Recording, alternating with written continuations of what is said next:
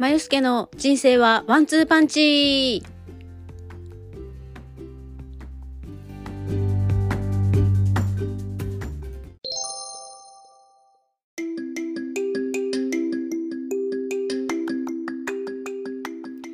こんばんは、まゆすけです。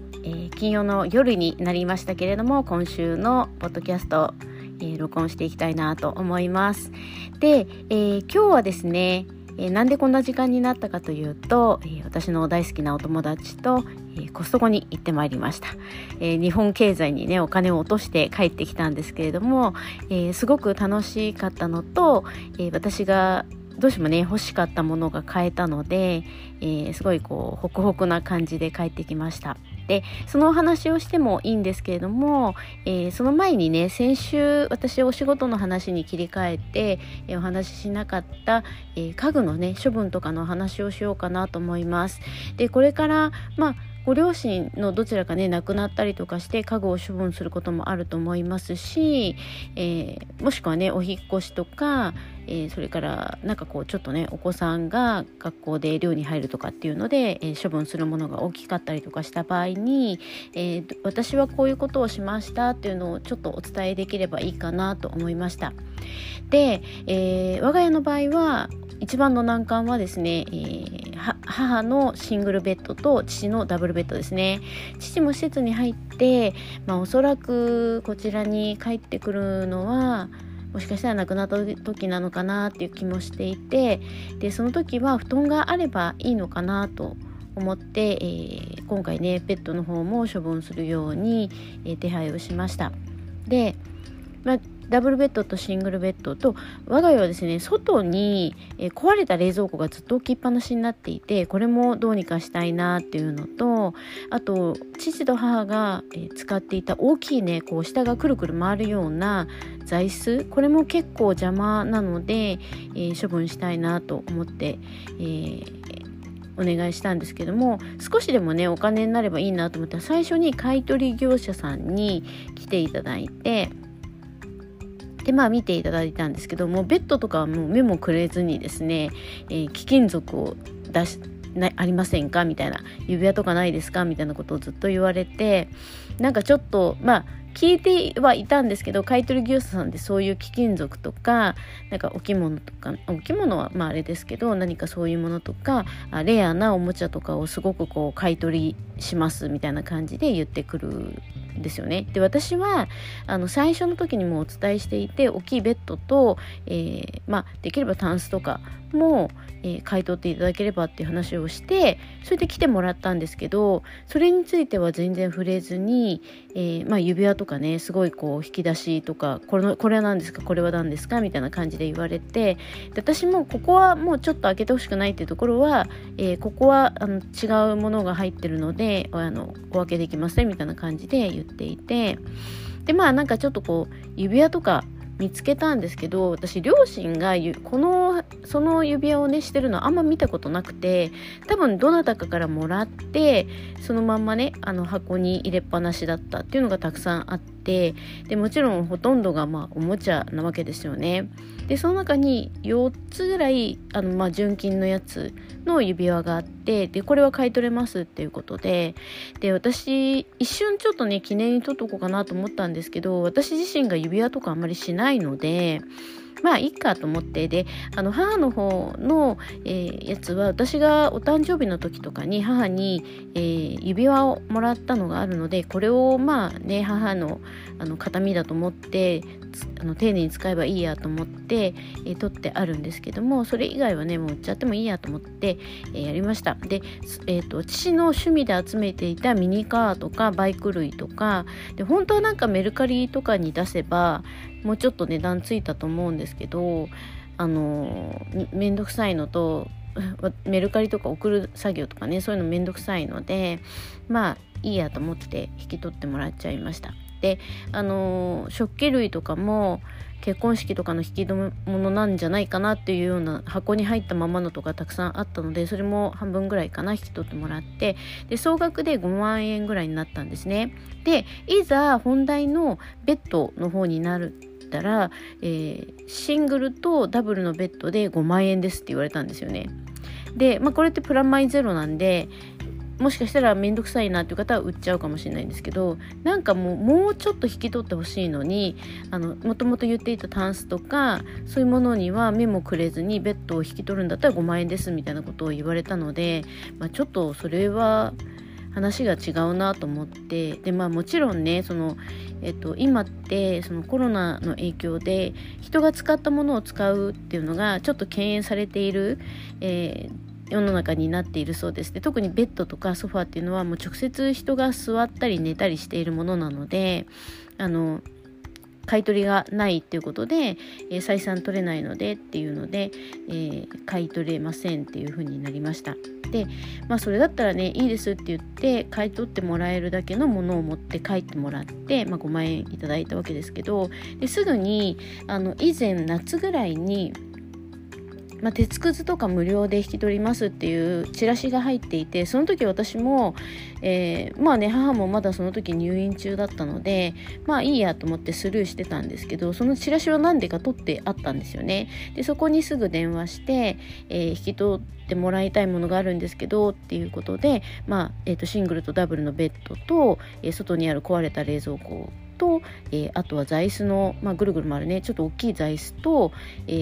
できればタンスも引き取ってほしいんですっていう話をして、で、上限3万円にしてくださいって、これちょっとね2万円別に使う家周りのことで使う予定があったので、残りの3万円5万円のうちの3万円で上限3万円で引き取りだけお願いしますということで、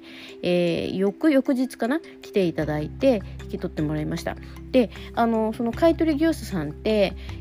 ベッド2つで5万円ということだったんですけど、全然もっと引き取ってもらえて、ベッド2つシングルとダブルのやつを解体して持ってってもらったのと、あと外にあった冷蔵庫、もうこれが本当邪魔でどうにかならないかなっていうのを思ってたので、それとあと座椅子2個で、1つタンスを引き取ってもらったんですけど、大きいやつね引き取ってもらいました。で、そこまで引き取って28,000円って言われたんですけど、私もう3万円払うつもりで用意をしていたので、じゃあ残りの2,000円でどれか引き取れるものを持ってってくださいということで、なんかね、本当はこれぐらいのタンスだと、4,000円ぐらいなんですけど、じゃあこれを2,000円で引き取らせてもらいますっていうので3万円で引き取ってもらいました。結構たくさん引き取ってもらって、すごい助かったんですけど、で、帰り際に裏にある鉄くずとかこの辺は無料で引き取れるので、今日はちょっとトラックいっぱいなので、またね次回もしご要望あれば取りに参りますということで、とても丁寧な感じでしたね。なので手としてはなんかお家にレアなものとか貴金属系あるんだったら、自分でできるんだったらメルカリとかで売ってお金をまず稼いでおいて、でそこからその回収業者さんにこう電話して交渉する。で、なんか電話の感じで多分ね、この人いい人だなとかって分かると思うんですよね。なのでち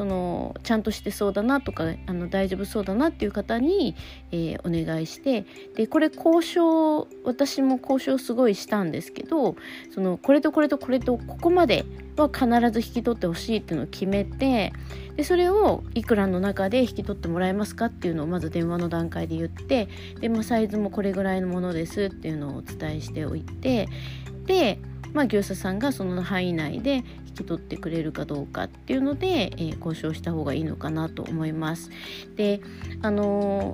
一つね、あんまりお金をかけずにやるのは、例えばベッドとかタンスとかは自分で解体して、市の資材センターみたいなところに自力で持っていく、軽トラを借りるなり、トラック借りるなり、お家で持ってるんだったらそれでもいいと思うんですけど、それで積んで持ってって回収してもらう。で、無料のものもあれば、なんか 1. いくらみたいな感じで回収するものもあるみたいなので、そういうのとかを出す。で、自転車とか、家庭の小物の家電製品とか、家電なのかな、電子レンジとかもうちの方は粗大ごみっていうので引き取ってくれるので、よいしょとね車に積んで持ってって自力で、無料で捨てるっていう手もありだと思います。ただね私も弟もなかなかその時間を取って、解体して持ってってっていうのができないので業者さんに頼んじゃって、でもそれももともとあったものを、ね、引き取ってもらってお金を作ってやったので自分たちにはその痛手でもないので、それでもいいのかなと思います。はい、でまだまだね処分したいものとかしなきゃいけないものとかたくさんあるんですけど、とりあえず大きいものが片付いたのでちょっとほっとしています。タンスがねあと3つぐらいいらないのがあるんですけど、これはねなかなか解体に手間取りそうなのでちょっとまた機会を見てどっかに頼むなりなんなりしようかなと思ってます。であとはね服ですね。で今日ねなんでこんなに忙しかったかっていうと、昨日木曜日って私ちょっと帰りがまあまあ遅い時間に帰ってくるんですけど、金曜日がゴミの、日なので今日捨てられそうなもの、洋服とかねはなるべくまとめちゃって、で申し訳ないけど何袋かまとめて出してみたいな。で私もこの母亡くなってから服をどんどん捨てまくって、で最初ちょっとこう見ながら袋に入れてたんですけど、もうね多すぎて袋が、父と母の服が多すぎて、で父もなんかもう全く着なそうなの、もしかするとねこう着替え追加で持ってきてくださいって言われるかもしれないので、その辺は下着とともに取ってあるんですけど、それ以外のなんかスーツとかそれからジャケット類とかのもう全く着なそうなやつとかはもう、何も考えずに袋に詰めて捨てました。で結構ねありました。全部で結局まだね捨てきれてないんですよね。そんで全部でね20袋ぐらいありましたね。でそれをあんまり一気に捨てると申し訳ないので3袋とか4袋ぐらいずつ、週にね2回捨てて、3週間弱ぐらいかかって、とりあえず一通り捨てました。でまだまだね使ってないコップ類とか、あと、もうね古くなってちょっと欠けてるのとか、もう使ってたお皿類とかは、またね不燃ごみの日とかガラスとかを回収する日にちょっとずつ捨てていこうかなと思って裏に袋にまとめてね置いてあるんですけど、そういうねペットボトル、不燃ごみ、それから、ガラス類とかそういうものとかっていうのは1ヶ月に1回しか来ないので、順番がねなので、その順番逃すと次の月ってなっちゃうので、なるべく10月はねまめに見て、捨てていきたいなと思ってます。はい、なので、これから皆さんねなんかもし廃棄するとかっていうのがあったりとか捨てなきゃいけないものとかあったら、まず一つ目は、ご自分の住んでいる市町村、自治体とかでどこまで回収してくれるかっていうのを調べて、自力で持っていけるんであれば自力で持っていった方が一番安いです。もう下手したら無料で引き取ってもらえたりとか、自分で、粗大ごみの日に、ごみ収集所まで持ってってね置いてくるっていうのが一番0円なのでいいと思います。ただもう本当に物が多すぎて大変だし、それをいちいち解体して自分で車を軽トラとか借りて乗せて運んでいくっていう労力を考えるんであれば、お金で解決できるんであればそのお金を払うっていうのも手だと思います。でその時に売れるものをまず売って、それはご自分でできるんだったらメルカリとかでもいいし、買取業者さんに来てもらってやってもらうでもいいと思います。で、買取業者さん来た時に注意点は、もう触ってほしくないものとかは絶対に触らないようにお願いするということと、あとはもし心配であれば、入ってこないようなお部屋とかに、一時的にね避難させておく、触ってほしくないものとか書類とかは、避難させておくっていうのは手だと思います。なかなか難しいですけどね。そうでその後に回収業者さんに頼んで、自分の予算っていうのを伝えて、その中でこれとこれとこれ持ってってほしいんですっていうのをお伝えする。でなんかね私お願いしたのは割と個人事業みたいな感じ何人かでやってるみたいなところだったので、多分融通が結構効いたと思います。で支店がいっぱいあるような、展開してるところは割ともう規定があって、もうこれ以上は動かしませんみたいな、これ以上は無理です、これについてはいくらですっていう感じになりやすいのかなと思うので、個人的にやってるところをもし、探せたら探した方が、もしかしたら交渉する感じはあるか、交渉してね安くなる感じはあるかなと思います。はい、ということでね、今日も遅くなってしまったので、この辺で終わりにしようかなと思ってます。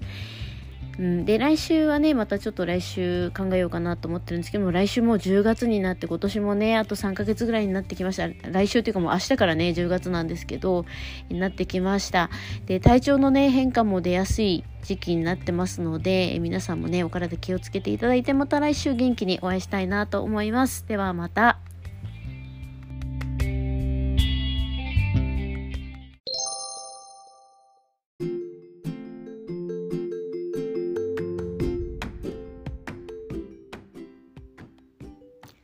最後までお時間いただきありがとうございます。チャンネル登録よろしくお願いします。またインスタグラムでは更新情報をお知らせしております。まよすけ.podcastで登録お願いいたします。それではまた次回。